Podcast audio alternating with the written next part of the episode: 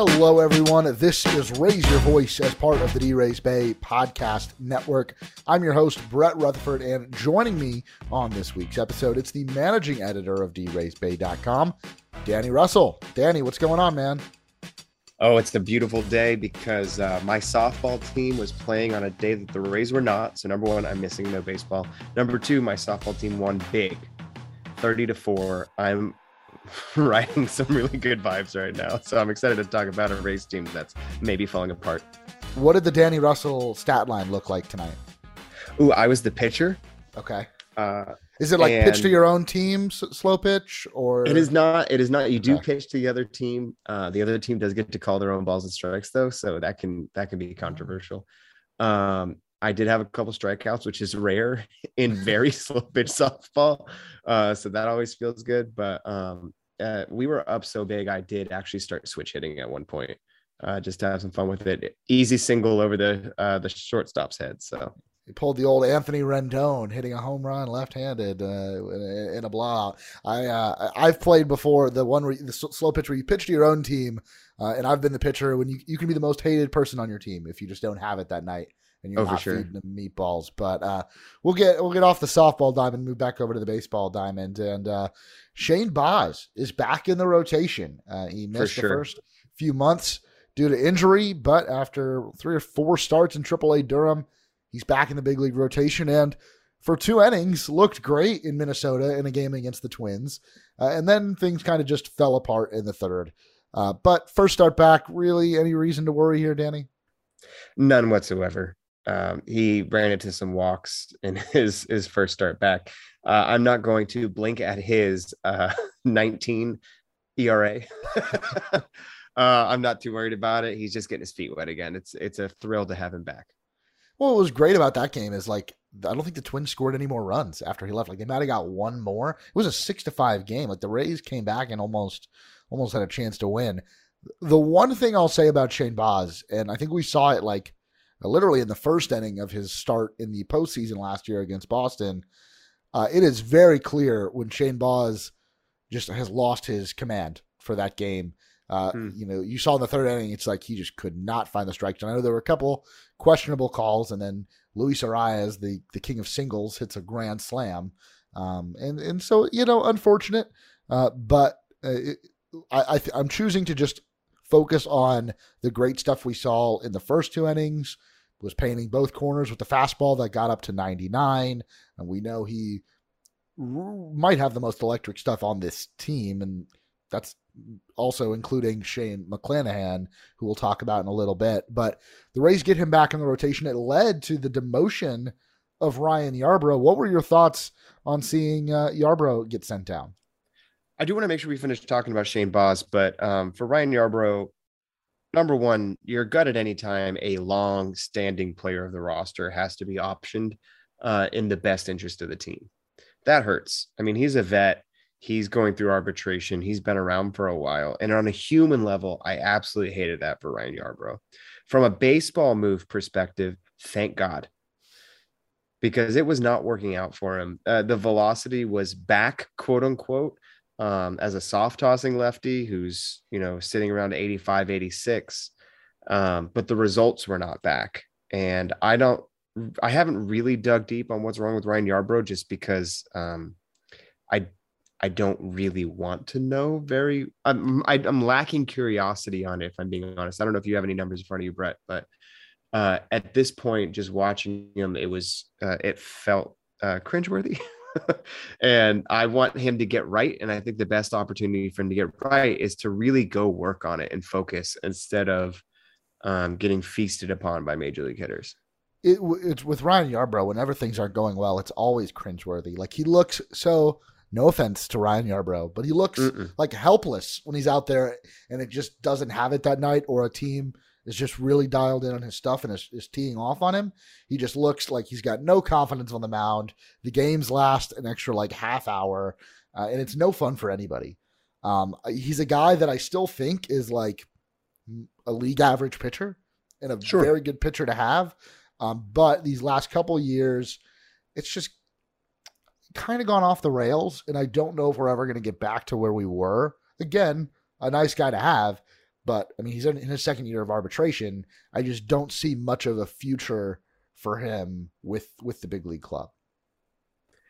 I don't know about that. I, I always want to make room. You know, if he goes back and works with Rick Knapp and and kind of gets his head right and comes back, I don't want to ever say that. Also, um, Ryan Yarbrough has a lot of value in his ability to absorb innings. So yeah. I cert I certainly would welcome that, given the state of the bullpen. The Rays are rolling with a three man bench right now, constantly because of all the arms they need in the bullpen. And I'm sure we'll get to the bullpen later. So if Ryan Yarbrough can get healthy or or get his stuff back, I, I'm not exactly sure what's wrong. Forgive me, dear listener. Um, I I'm just more excited about um, the return of Shane Baz and the fact that we can give up on the placeholder that was holding down the spot in the rotation for him. What are your expectations for Shane Baz this season?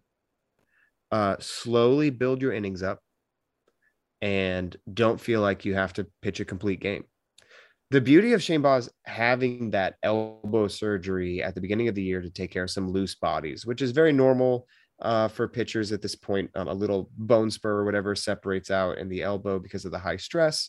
You go in there, you take it out, you miss a month. Shane Baz has very few innings on his arm. In what I mean, has he ever pitched more than 80 innings in a year. I think maybe. I think technically last year, if you include the Olympics and the postseason, oh, we only threw a couple in the postseason. Um, Hold on. Here's his stats. In 2019, he threw 81.1 innings for the year. 80. 80 innings is not a lot. And the Rays were going into a season where you were going to need, you have no Tyler Glasnow. You need the quality of Shane Baz to step into the role. And that is not humanly possible, he was not going to be able to suddenly become a star starting pitcher who can last the whole season. But he needed a very minor surgery. He recovers from that great. He makes four starts in Durham. He's looking healthy. He's looking awesome. You promote him. And now you slowly start building up again. And hopefully, he's 23 years old as a prospect, there was a ton of reliever risk on that kind of profile because you're concerned about his ability to go deep in games. So don't worry about going deep in games. Build confidence, get your stuff right. I mean, we saw inning three is when he fell apart this time. Okay, let's go out there and let's try it again. And let's take the pressure off of Shane Baz to be the guy and let him get his opportunities. That's my expectations for Shane Baz taking this a little big picture, looking at the rotation, and we mentioned Ryan Yarbrough, maybe there is an opportunity for him. Could you see the Rays, or I, I guess I'll ask you, how are the Rays going to manage the innings of this starting rotation? Not only do you have Shane Baz, you've got Shane McClanahan, who hasn't thrown a whole lot of innings in his career in a single season, who's third in the American League right now in innings pitched, and he is maybe the favorite to win the Cy Young. You've got Corey Kluber, who's an old man coming off multiple, you know, consecutive uh, injury seasons, right? Seasons mm-hmm. where he's dealt with a number of different things. And you've got Jeffrey Springs and Drew Rasmussen, who are brand new to starting. Yeah.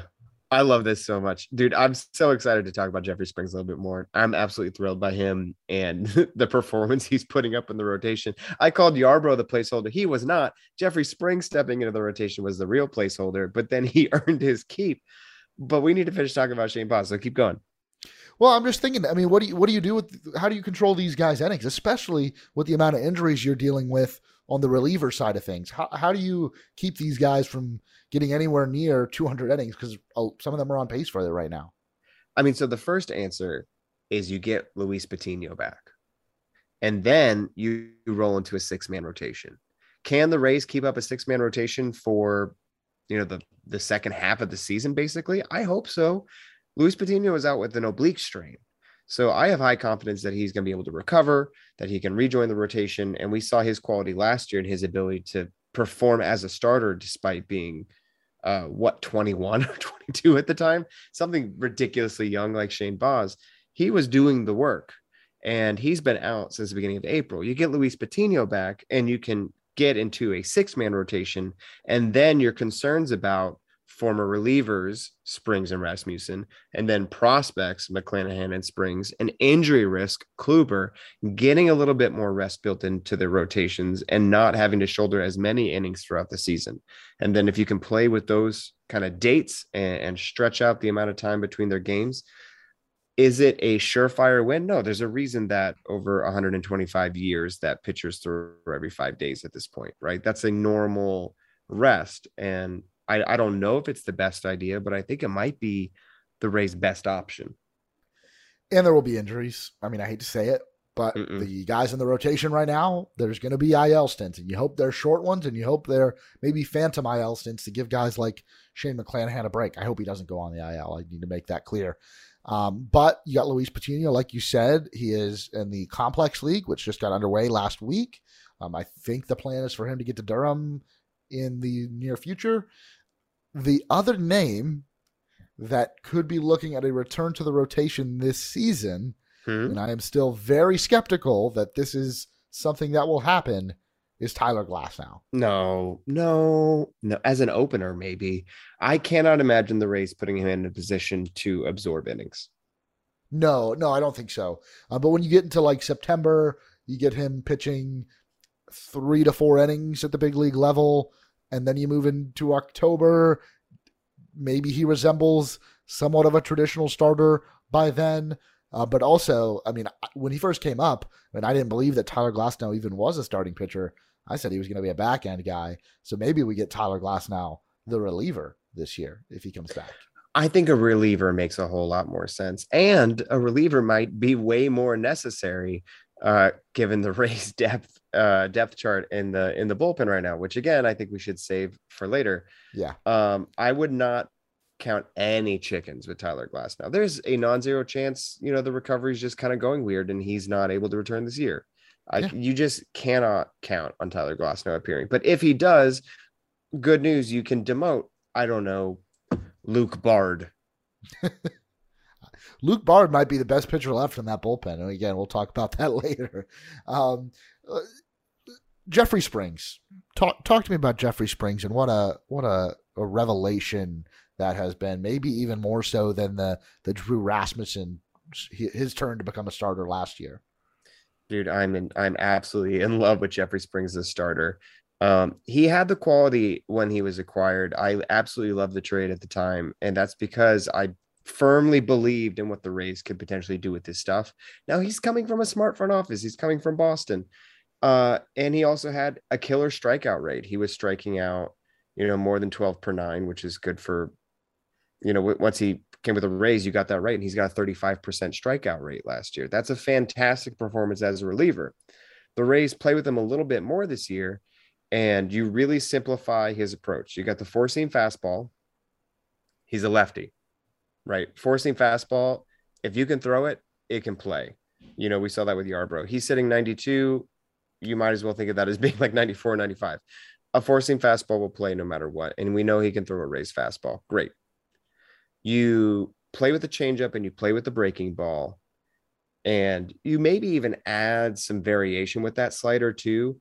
You know, a la any of your favorite slider pitchers over the years, you can, you know, slow it down to 80 and dial it up to 90 somewhere in between uh, i don't want to say it's as distinct as like that chris archer i have two distinct breaking balls but his depth has a whole bunch of variation on how hard he's throwing it which is great but also it's tighter and it's moving in the complete opposite direction though of his changeup which is all of a sudden deeper and so you have a more dynamic changeup, you have a tighter slider, and an ability to play with the slider in a whole lot of different ways. And all of a sudden, you have a very complex and interesting starting pitcher. And he becomes a starting pitcher because you just say, That was awesome. Can you do it again? like, what's keeping Jeffrey Springs from being uh, a member of the rotation? What a brilliant idea. I don't know who in the front office came up with that. We should ask, or I should make Marc Topkin go ask. I don't know but someone had a brilliant idea to just say, Hey, can you just keep on pitching? And he was like, Yeah, I think I can. And now the Rays are just writing out what feels like a miracle to me. He's got a 1.45 ERA. His FIP is a 3.16. This is a phenomenal pitching performance that we're getting out of Jeffrey Springs. I love it. And now I'm wondering who else can become a starter. Anybody else want to go four or five innings every time out? I, I don't know. Uh, like Jalen Beeks, could we see Jalen Beeks become a starter again if needed? Uh, I, I, his usage has been a little weird, um, but yeah, Jeffrey Springs. It's been a ton of fun, um, and and yeah, six man rotation. Can I can I throw out there Calvin Faucher? Can he be the next Springs next year? Maybe. Uh, who knows? I mean, at this point, it wouldn't shock me if the Rays work their magic and turn Matt Wisler into a starter. I'm I'm kidding. That one's he's got no chance. Um, but hmm. um, looking at the way the season has gone, um, the Rays are in third place right now, but the one shining spot. No, well, they've played great. But if we're talking about individual performances, the one shining spot I think has been Shane McClanahan. There's a very good chance he is the Rays' only All Star. They'll probably get one more, one or two others. No, only you think he's the only one? Darby and I kind of talked about it. It's like, uh, maybe Yandy Diaz, maybe Ji-Man oh, Choi. wait, I just showed myself for not listening to the Darby pod. Oh no, oh no, I'm sorry, Darby. Uh, but Shane McClanahan is a for sure All Star at this point. Is he the favorite to win the American League Cy Young? I, I, I refuse to play that game in June. Oh, I'm sorry. I'm sorry. I, I, understand because last year we were saying the uh, same uh, okay, thing fine. Tyler, uh, Tyler Glasnow. So no, it'll be a Yankee. It could. I mean, nasty Nestor. Nasty Nestor. Uh, does he still have the best ERA in the rotation? I know Gerrit Cole has the worst ERA in the Yankees rotation. The Yankees rotation is playing lights out. So yeah. So, but they I, could split votes. You know, you get like a Nestor Cortes and a surging Gerrit Cole. All of a sudden, they're splitting votes, and here comes Shane McClanahan to be the third Rays left-handed pitcher to win a Cy Young award. I, I, I think the path is there. That would be ridiculous. Um, man, I can't believe. Wait, wait, wait, wait, wait. No, no, hold on, hold on. Jeffrey Springs for Cy Young. Why not? Uh, I mean, hey, I'm down. If I had a vote, he might. Get, he might Dude is 97th percentile in chase rate it, it is nothing short of incredible. His uh 0.243, so 243 woba allowed is in the top 10%. I'm just kidding. Uh, I don't is his 1.45 ERA sustainable? Maybe not. Uh, I think he's better though than the performance that he's put. That's I, I'm back to Jeffrey Springs. What we have seen out of Jeffrey Springs is not his best self.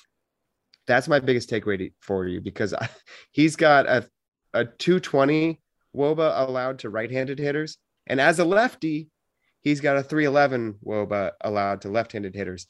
He is underperforming against the same hand. He's better than the results that he's allowed. I'm sorry, I'm still in love with Jeffrey Springs. That was the only other fun facts that I had for you on Jeffrey. I mean, speaking of Jeffrey Springs, I just looked up Ronaldo Hernandez, who's got an OBP less than lower than 300 in AAA. So the Rays were able to turn Ronaldo Hernandez into what looks to be a, a, a really good major league starting pitcher. Uh, for the people gotta, that were kind of unsure about that trade at that time, uh, it, it, seems to be paying off. Um, I mean, Shane McClanahan, it's been a while since I think this might be your first Raise Your Voice appearance of 2022, at least during the season. Really? During the season, yes, I believe so. Um, so talk to me about Shane McClanahan and kind of like the, the his curveball has become maybe his best pitch. It might be one of the best pitches in all of baseball. Um, and he has become a true ace at a very young age. Uh, we saw, I think, you know, sparks of that last year, but he's really kind of blossomed this year. We mentioned he could, he's going to be an all star, potential to be in the Cy Young race. I'll say that. Uh, but how how huge has that been, especially in a season without Tyler Glasnow? It's interesting because I don't think the Rays really distinguish the difference between a curveball and a slider very much. Like if you if you go call Kyle Snyder or walk up to the clubhouse and you say, "Hey, can I talk to you about Shane McClanahan's curveball?" Or can I talk to you about his slider? He's going to use the word breaking ball back to you. The Rays very rarely fully on distinguish the difference between a curveball and a slider. With that said, they're completely different movements. they are very, very distinct pitches. And so that's what I think makes it very interesting. It is a true curveball um, by comparison, where the slider is definitely the sweeping movement. So, um, yeah, lean into it. Last year, his slider was his most used secondary pitch, and now his slider is his least used secondary pitch. I think it's a interesting transformation. I think the curveball and the way it moves, and I, I, guess I could look up the numbers to try and back this up. It helps him really attack right-handed hitters. Uh, it, it it goes well with the fastball, which he throws it really hard, and it's had a history of being hit really hard. Um, I just keep it's just video... Blake Snell. It's Blake Snell all over again. Very similar, yeah. I mean, like the with a harder fastball. Um, Blake Snell couldn't crank it up to 99. Uh, but I, I go back to like seeing the fastball, the, the the video of Rafael Devers hitting the home run in the ALDS just kind of replays in my mind. Um, mm. But McClanahan with the curveball and the slider and the changeup is then able to you know not use that fastball as much, which makes it I think more effective. When he was like fastball slider, you know, mix in a changeup to right-handed hitters, that fastball was going to get you know crushed if somebody squared it up. Uh, but this year he's able to really I think having all four pitches, having them work as well as they have been, that's been the, the difference for Shane McClanahan in 2022. I mean, I wouldn't hate it if he just never threw the slider again at this point. Yeah, it's it's nice to have in the back pocket. Yeah, it's variation. I get it. You know, you got to have that fourth pitch. They have to see it often enough that they think that it might be coming. But at this stage, you don't even need it anymore. It's fantastic. I don't think so. And I think there's a chance like the curveball is the, the best in the game um, for starting pitchers. Um, and sure. yeah, very, very much like, like you just remember Blake Snell's curveball in that Cy Young year, 2018. Like it was unhittable. He was able to throw it for strikes. He was getting whiffs, and that's why he won a Cy Young. So, like I said, Danny, the recipe's there. Like the path is there for Shane McClanahan to win some hardware this year. Got to stay healthy. Got to keep it up.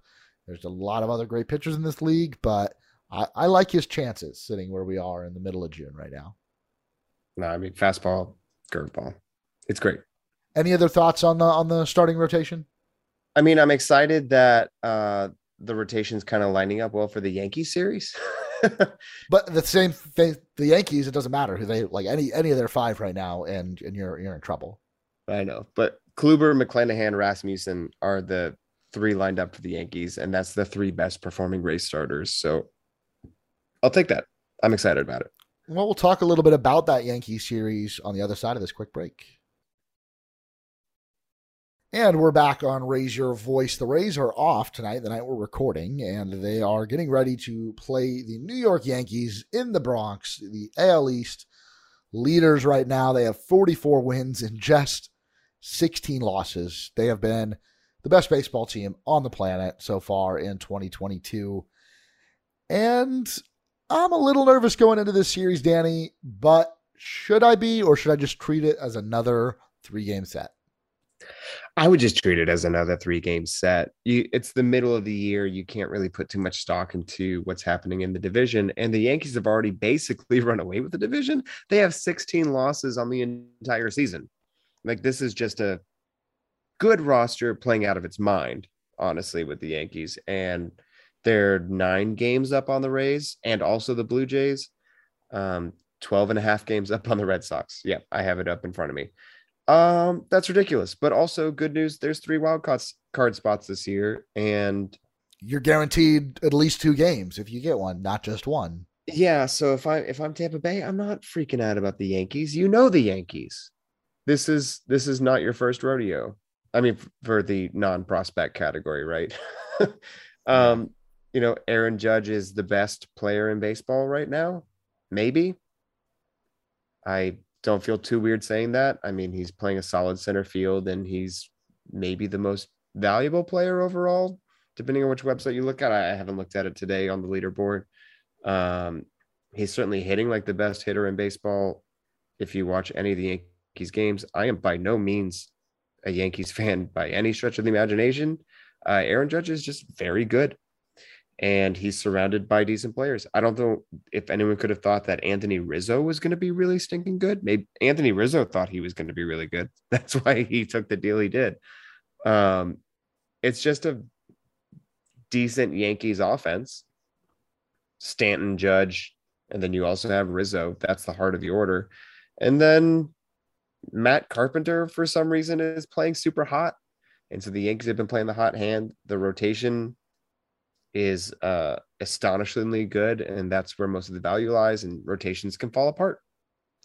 So you get an injury to one of them, you know, one of them starts to underperform. I maybe they start falling back. I don't know. Well, the, the, even in their years where they've underperformed, like they've still hit the crap out of the ball, right? And they've still had Gerrit Cole the last couple seasons.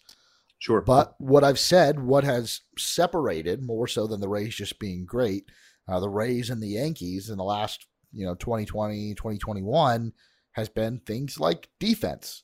And the Yankees get rid of Gary Sanchez and they bring in Jose Trevino and um, Isiah Kiner Falefa and a couple other Kyle Higashioka is getting more play. And mm-hmm. yes, according to Fangraphs, like framing grade, uh, they have the best framers in the big leagues this year. And they are second in defensive runs saved. And now they are running away with the division in a similar way. Well, they're, they're, they're doing better than the Rays have in the last couple years, but they're running away with the division in the same way that the Rays have. Um, obviously, their starting rotation has been incredibly healthy. You've got a lineup that, for the most part, has been healthy. I know Stanton spent some time on the IL, uh, and, and Aaron Judge playing um, like you would expect someone to play who's getting ready to hit free agency for the first time in their career, and it's just all clicking. And this is kind of the what I think Yankees fans and probably most baseball fans expected from this roster when it really kind of like took shape um, a few years ago, especially when they go in and they add, uh, you know, a Gerrit Cole amongst other names. Uh, and this year they improved the defense, they improved the base running. Uh, the rotation is healthy, and that's why that well, that's why they're they're in first place. Will they continue this this pace? No, uh, I mean history tells you that nobody can continue this pace. Uh, but they look like a hundred plus win team. They look like the best team in the American League, and nine games just feels insurmountable at this point for the Tampa Bay Rays. Yeah, you can't go in there and think about the division. It's that simple. But I if you if you're asking do the Rays need to worry about anything, yeah, it's because you're going into Yankee Stadium. This Yankees team is apparently perfectly built for Yankee Stadium because their home record is 26 and 7. They're a very, very good team at home, but they're also just a very good team generally. They have 127 runs in their favor in the differential column. 127. The only team over 100 is the Dodgers. Yeah. After that, the next closest team in all of baseball is the Mets with a plus 66 run differential on the season. The Yankees and Dodgers are far and away the best two teams in baseball. The Yankees are playing out of their mind. They, I think, have well, how many losses do they have in the last 10 games? One? Yeah, like right. the Yankees are also riding a hot streak. Uh, it's that's what they've been doing since opening day. But I know it's hard to it's hard to pick out any of their losses when you look at their schedule. It's just a very good Yankees team. You're walking into a buzzsaw. You need to survive. Get if you win one out of the three, you have. I mean, you did well as far as I'm concerned. And there, is there also like an aspect of like you remember like 2017, 2018 when the Rays were in this rebuild, transition, whatever you want to call it, to get to where they are now. Yankee Stadium was kind of a house of horrors, and the Yankees were kind of, you know, just beat up on the Rays. Fast forward 2019, 2020, 2021, uh, the Rays have found a lot of success against the Yankees. And now the Rays are have taken a, a, slight step back, I think, in terms of their performance. The Yankees have taken a huge step forward. I could see the Yankees, and they already had a four game set at the Trop. I could see the Yankees really hungry to pick up some some big wins in front of their home crowd against the Rays this week, and they'll get to play again at the Trop again a week from from now. Again, outside the heart of the order, I think they're they're overperforming in the rotation. So if the rotation can keep this up, God bless them. You have one of the best historical teams that we've seen in a in a while. Like the only thing that compares in my mind is the 2020 Dodgers if you keep this up. Yeah. But I don't think this is the 2020 Dodgers. This is not all stars from top to bottom. So I think the Yankees are overperforming. It's likely that they come back down to earth. It's most likely, in my opinion, that they come back down to earth in the starting rotation. So let's see if that moment is now. You don't know until you play the games. I, I am really happy Shane Baz's second start is not in New York and is instead in Baltimore. Baltimore, one of one of the few teams that have given the Yankees fits this year. That's true. I mean, that's been true for, for the last couple of years. They've struggled to, to take care of business against the Orioles. Um, but instead, like you mentioned earlier, Game one, Corey Kluber versus Gerrit Cole. Game two, Shane McClanahan versus Nestor Cortes. That's the one I'd really like to win. And then game three, Drew Rasmussen and Luis Severino. Yeah, I think you don't want to get swept. It's been like over, I think, a full calendar year since the last time the Rays were swept. Uh, I think there's a good opportunity to take at least one. But hey, Wednesday afternoon, getaway game. Who knows? Actually, I think they are playing at night on Wednesday as well. Um, but, you know, last game of the series, maybe you win game two and you take a close rubber match with Drew Rasmussen and a rested bullpen on Wednesday. So, I mean, between the three, the Rays are not afraid of Gerrit Cole. No. Ji-Man Choi is not, even though I think he struggled against him when they faced off earlier this season. So we'll get Ji-Man Choi back uh, here in this Yankee series against Gerrit Cole. Uh, let's let's talk about the bullpen. Uh, we've gone quite a while in this episode without mentioning Andrew Kittredge, who is I'm, I'm sure has now already undergone Tommy John surgery. He will miss the remainder of this season and probably a good chunk of next season as well. Uh, it was something he's probably been trying to avoid for the last few years. At one point, he had an elbow injury and uh, opted to not get surgery. Uh, this time, it seemed like there was probably no other option. Uh, how much will he be missed in this Rays bullpen? I mean, extraordinarily. The Rays. Do you want to lose your all star closer? Is a very good question, and the answer is always no. so, um, now I I say the all star thing kind of tongue in cheek, but also he has one of my favorite all star stories of, of recent memory. The Rainforest Homer Cafe? was he was sitting in the Rainforest Cafe outside of Animal Kingdom, and Kevin Cash called him, and he thought he was getting traded. And he answers the phone, and he said, "I need you to come to the All Star game right now." That's one of the funniest stories. I was at that Rainforest Cafe about a month after the All Star game, and I just had to like kind of you know take it all in and say this is where Andrew Kittredge was sitting when he got the news that he was going to the All Star game. Right next to the animatronic gorilla, for sure. Oh, that's my Um, favorite one. Or maybe he was on the bench outside, or maybe he was still by the hostess stand with the giant fish tank. Um, I any any Florida native knows this Rainforest Cafe. It's brilliant. It's such a good story. It's it feels so Florida, right? Does. Um, so I appreciate that so much. Um, Kittredge, I mean, in my mind, a graybeard journeyman, and I wish him the best. Um, it has to be hard to recover from Tommy John uh, when you're in your 30s.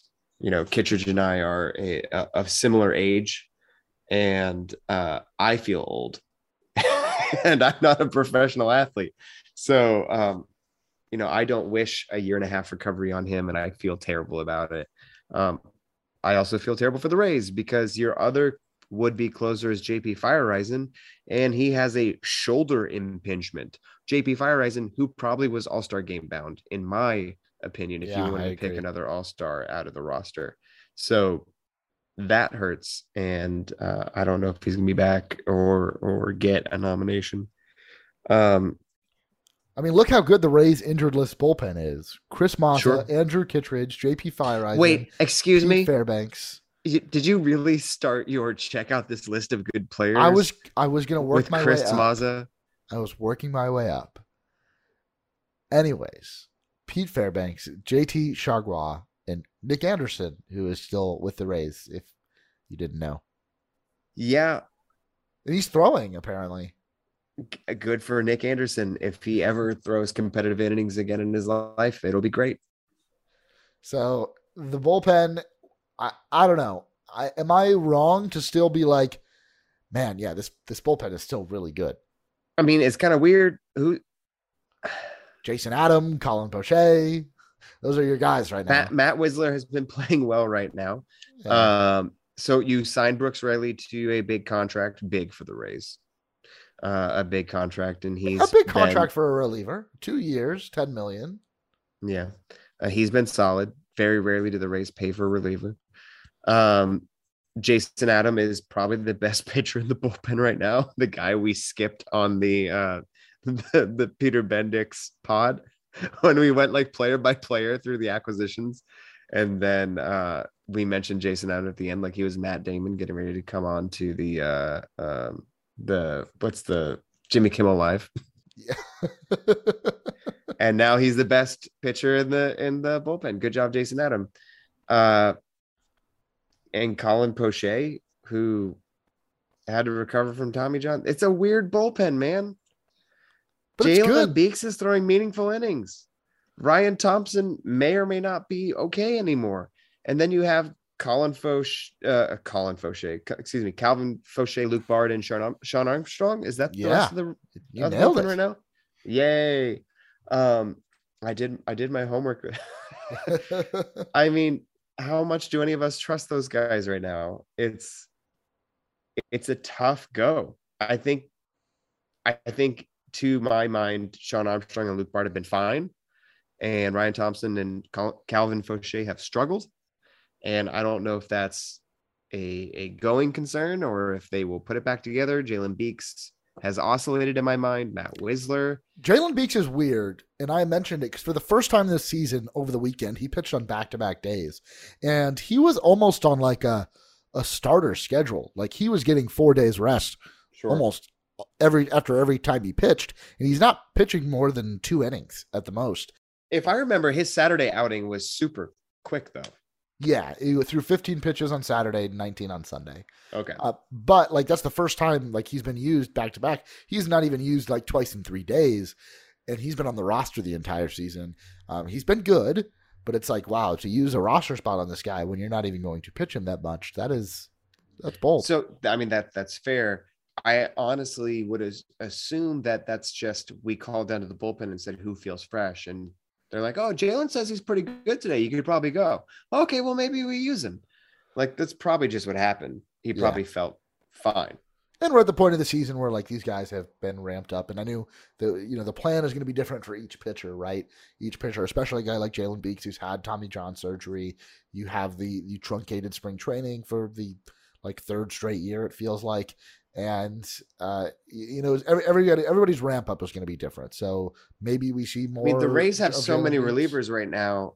There's so many relievers that they're pitching every like three days, right?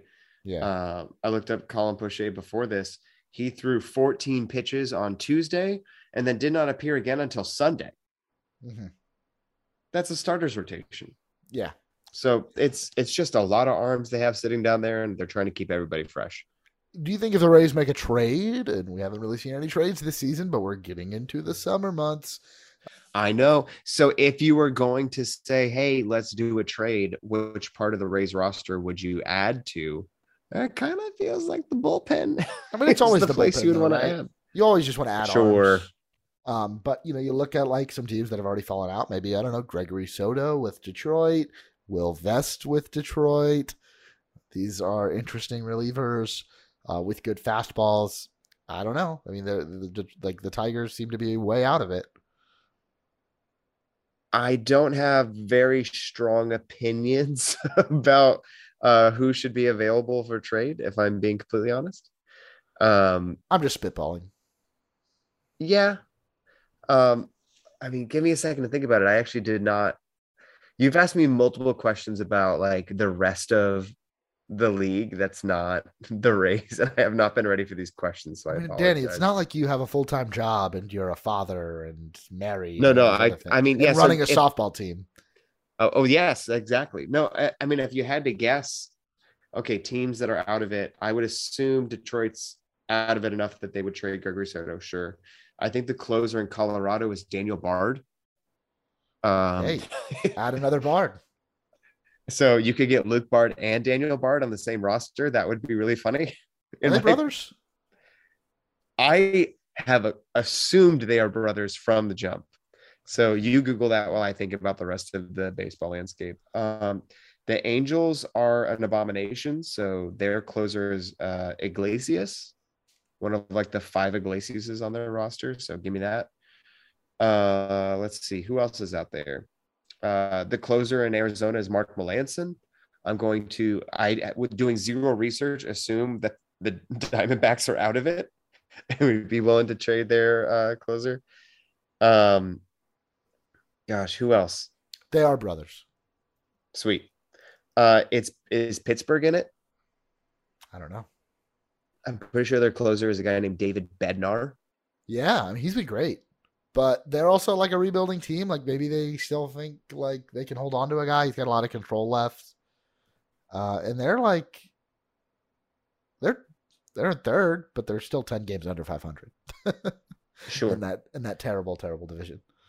Any chance Baltimore wants to trade Jorge Lopez? Or uh, what's the other guy that uh, Brian really loves? Felix Bautista. It's, Oh, it's sure. like he's the the nerd's choice right now. I mean, Jorge, Jorge Lopez is old though, so Yeah, I feel like you could pry him away. yeah. I mean, I'll take any of these guys. Just give me. Wait, guys. wait, hold on, hold on. Let me let me look him up. I because I was looking at his career earlier and I was like, what the heck? Um, He was the a last starter. He's, he's on my fantasy team. That doesn't mean anything, but and nobody. Yeah, yeah. So he was a starter last year and had a 607 ERA. He switched to the he switched to the bullpen and he has a 0.93 ERA. Not to use ERA to tell the whole story, but it helps that he's allowed no home runs. I've been saying it since opening weekend. This Baltimore bullpen is like, you know, it's I wouldn't say good, but it goes, it makes you go, hmm, like that, Yeah, huh? Some of these guys, I kind of like these guys. it's a decent bullpen. Let's give him a call. Okay. Um, yeah, David Bednar is younger than I thought he was. He's only 27 and decent. And Jorge Lopez is only 29. He's only 29. Look, so there's options out there.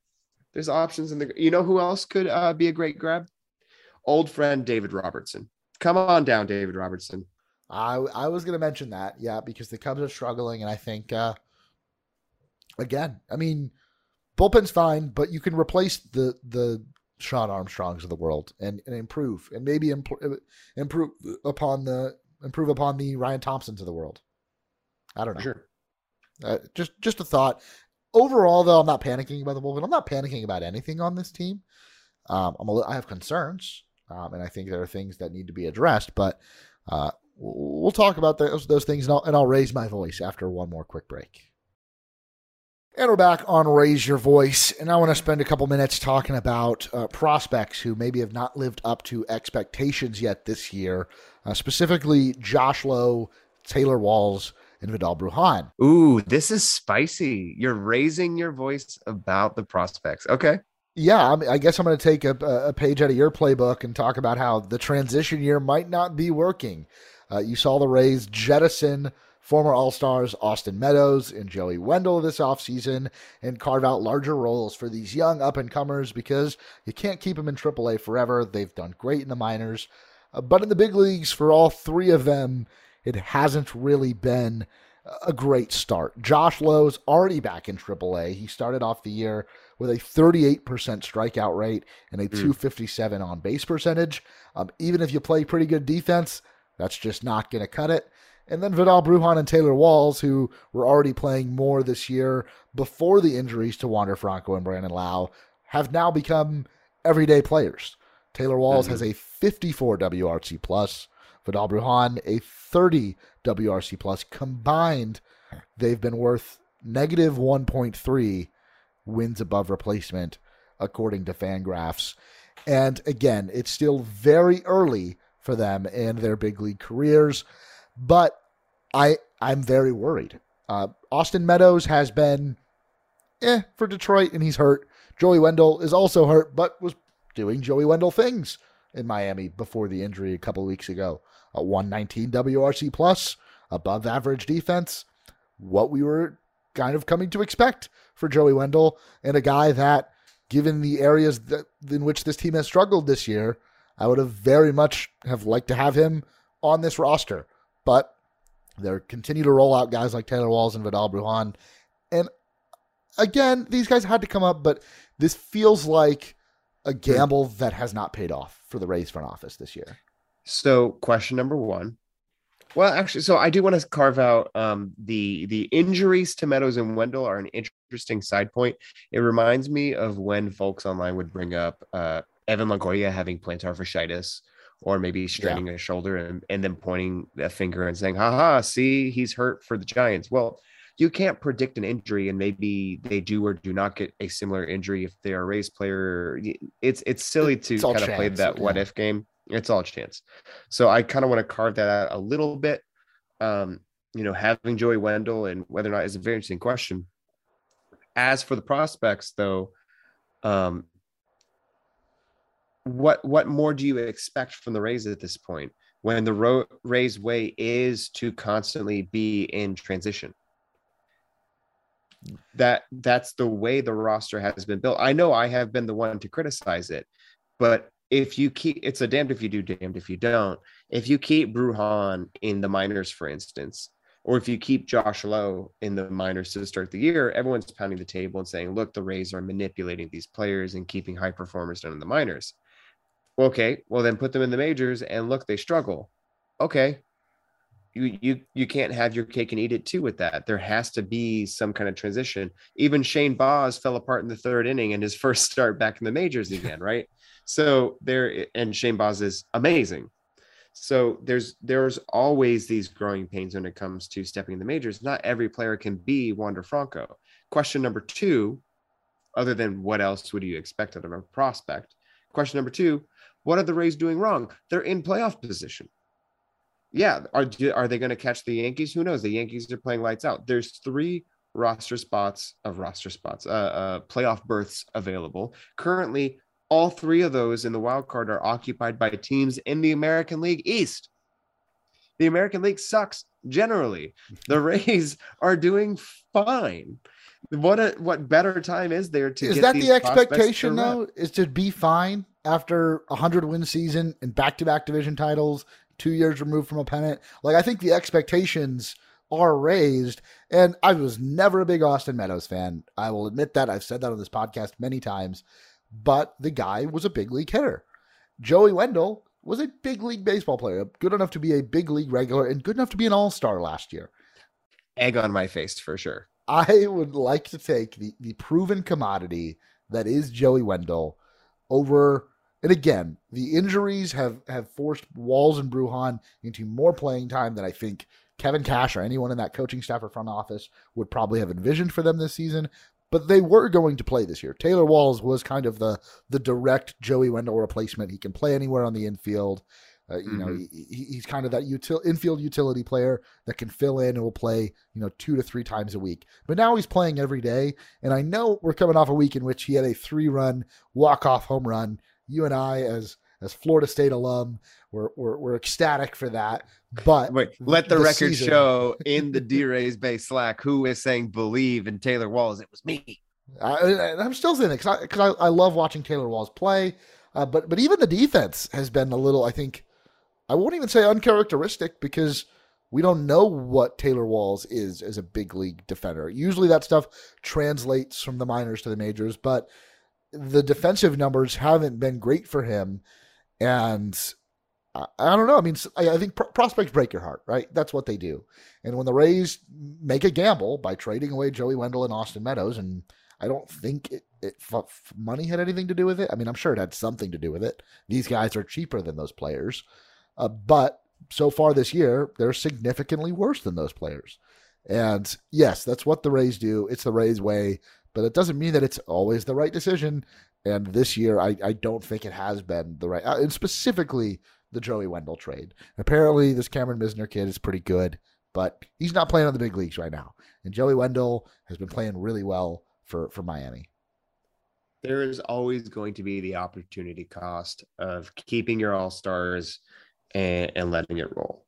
Um, perhaps I'm just getting jaded. Perhaps the Evan Longoria trade broke me enough I think, and my inability to give up on the Rays has broken me enough that I just accept that this is the way it's supposed to go. It's not the way that it's supposed to go. You develop stars, you keep your stars.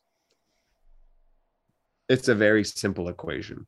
For the Rays, the stars that they develop are Ji-Man Choi and Brett Phillips, two players who are platooned, by the way.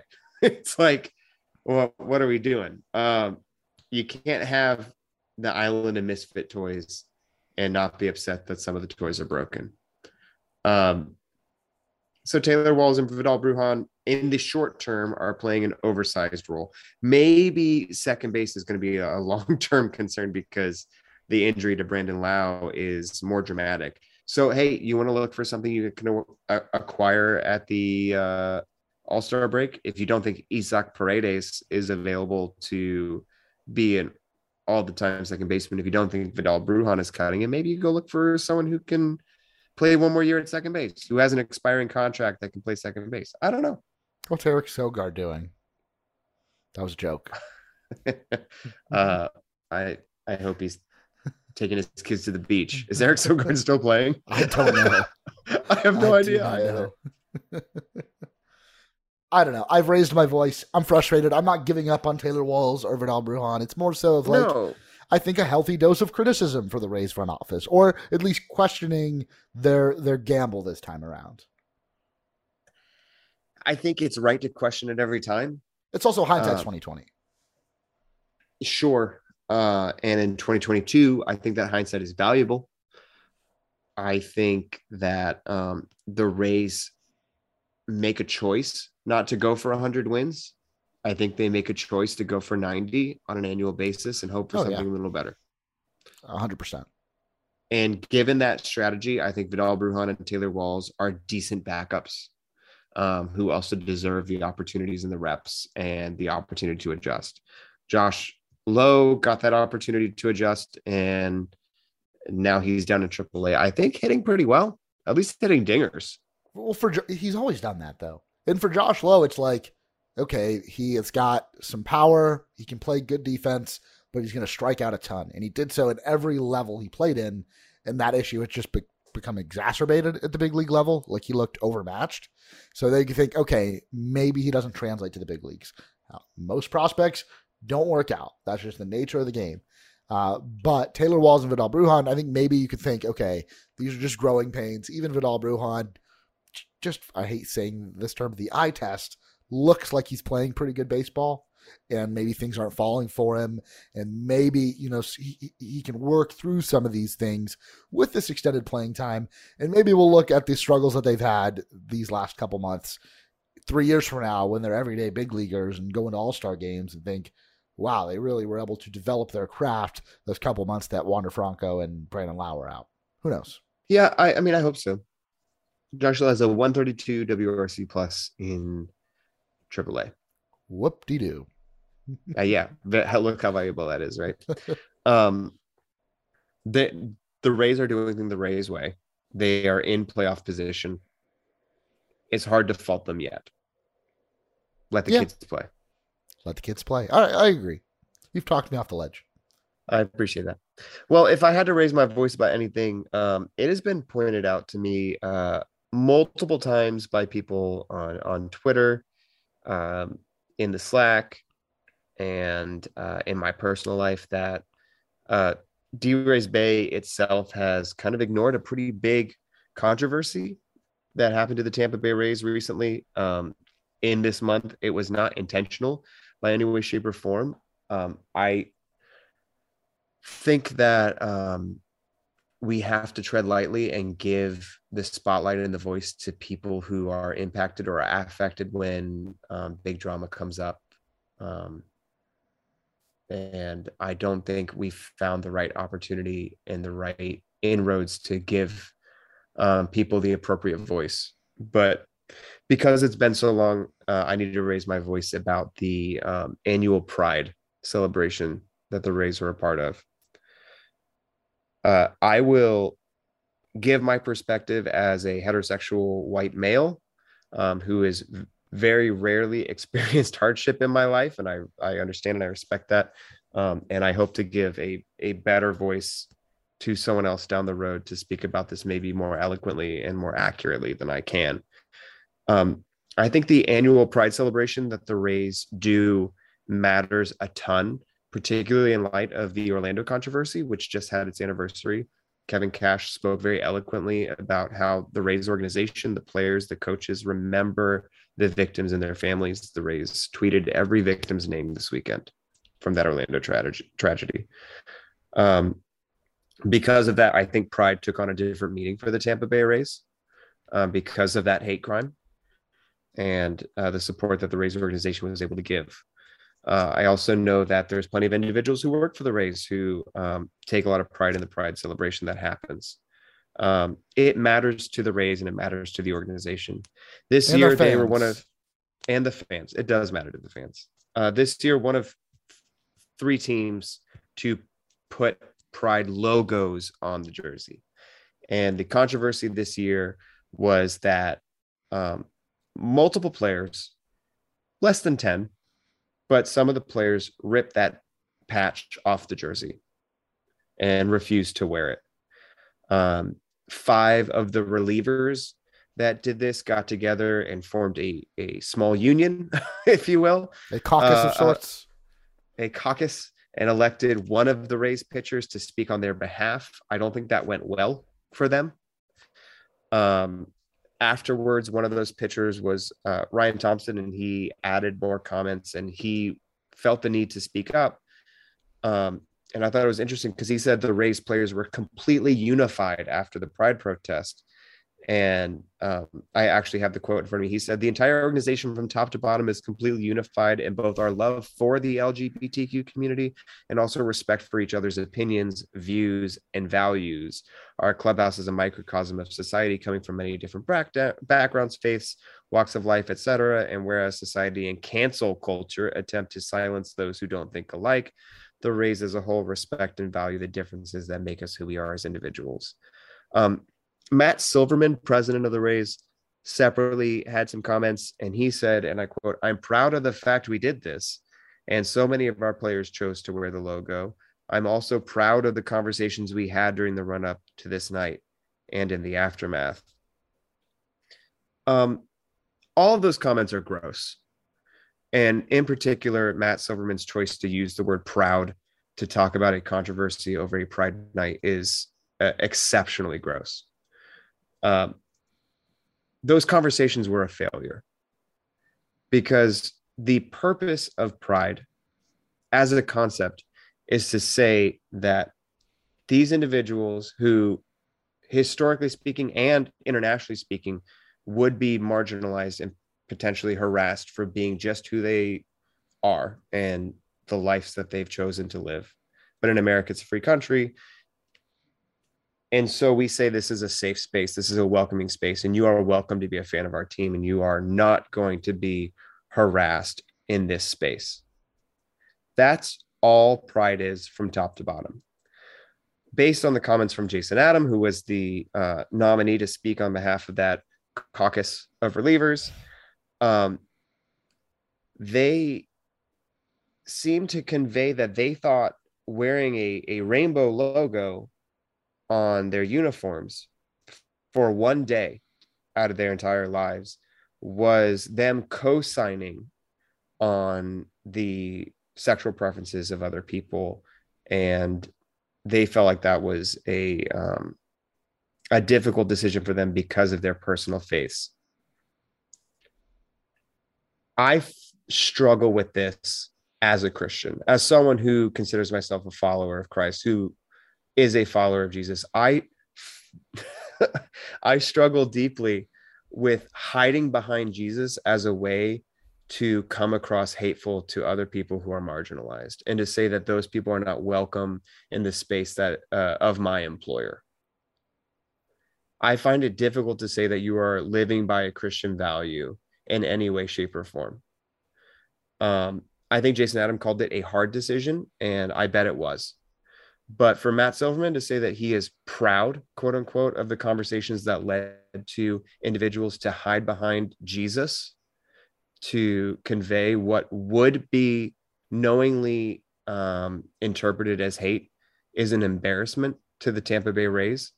It's an embarrassment to the progressive values that they claim to pursue. As my outside perspective, as a heterosexual white male who is a Christ follower, um, and I can only imagine the pain and uh, embarrassment this caused to Tampa Bay Rays fans and employees for whom pride means a great deal. Um, this is just my perspective. This is me raising my voice. Um, I hope that I'm able to find the right opportunity as the EIC of D Rays Bay to um, find the best avenue to talk about this further. The moment has kind of also passed, and that hurts me a little bit. Um, I feel like we as a site have missed an opportunity and maybe disappointed some people about that. And if you are one of those people who are disappointed, please um, forgive me um, for not working harder to find those opportunities. And um, this is my perspective as the the site runner. This is my perspective as a race fan. This is my per- perspective as a Christian. Um, it is me raising my voice in particular, and it's not a reflection of anyone else on the site. Um, but I, I felt a need to say something because too much time had passed. Yeah, um, I also would refer anyone to the article from from Outsports um, dot com that we had shared on our, our front page, and it's you can still find it if you scroll a little bit down. Um, um, Cyd Zeigler, I thought, um, kind of articulated a lot of these thoughts really well.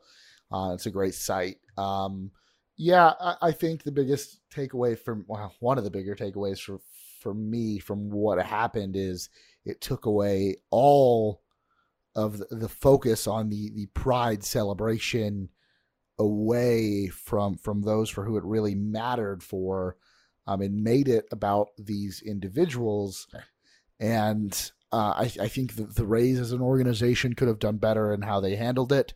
Um, I, I, also I, I, do wonder if it, it, did did it, did no one foresee this. I think it, it's the players that that have these views exist in Major League Baseball. Um, and in the Rays as an organization, I don't know if they did everything to not prevent these guys from showing their true colors, but from it controlling the narrative from of, of what was, has otherwise always been a, a, a night of celebration and a night of pride. Um, they've done it for 16 years. Um, I remember being there um, in 2016 for Pride Night shortly after the Orlando shooting. Um, it was a sold out crowd um, a very emotional night. Um, and it, it's something that has only continued, I think, to to grow in importance for the Rays and for the LGBTQ community. So I think just disappointed with how uh, it it it, it has it kind of ruined Pride Night, and I hope this was international news. Yeah, and I hope it's something that never happens again. But I don't I don't I don't know. Like I don't know, is you know the the Rays decided to let players opt out, I, I think, or they just did it on their own. It sure sounds so. The narrative is they allowed players to opt out. It would not surprise me if they thought everyone would just kind of align. Here, Which a little naive. It's a lot. Here's naive. what bothers me. Here's what bothers me. If you don't have complete buy-in, don't do it. Yeah. And I mean, even like if it's game time, if you don't have complete buy-in, don't do it. I to show this separated clubhouse and this separation of perspectives means that a you fundamentally don't understand what pride is as a concept but then b this microcosm of it uh, what was the what was the Ryan Thompson quote? I'm gonna scroll back up on my screen to our clubhouse is a microcosm of society coming from many different backgrounds, faiths, walks of life, etc. Oh, the Dodgers aren't. The Giants aren't. Giants, yeah. I'm sorry. The your your international players who are on the Rays roster are not a having different perspectives on this matter. Like the the way that the LGBTQ plus community is interpreted internationally is a very interesting topic to dive into. You're telling me that no other Rays player on the roster might have I, I don't know. I don't have something eloquent to say here. Um, because I, I kind of feel like I'm just getting heated instead. It's just I don't believe it. Yeah. I I don't buy into the narrative of our clubhouse is a microcosm of society with different backgrounds, faiths, and walks of life. And among those different backgrounds, faiths, and walks of life, exactly uh, a few of us who happen to be able to hide behind conservative Christianity um, were the only ones who couldn't participate in Pride Night is a a very weird and deeply strange look, uh, and at, at the heart of it, a misinterpretation of what Pride is supposed to represent. Definitely, definitely. I, I think that's that's very well put. Um, and yeah, I'm glad that we addressed it. Uh, you know, it's probably something like Danny said we we should have addressed earlier. Um, I won't even say better late than never, but I'm I'm glad we did talk about it.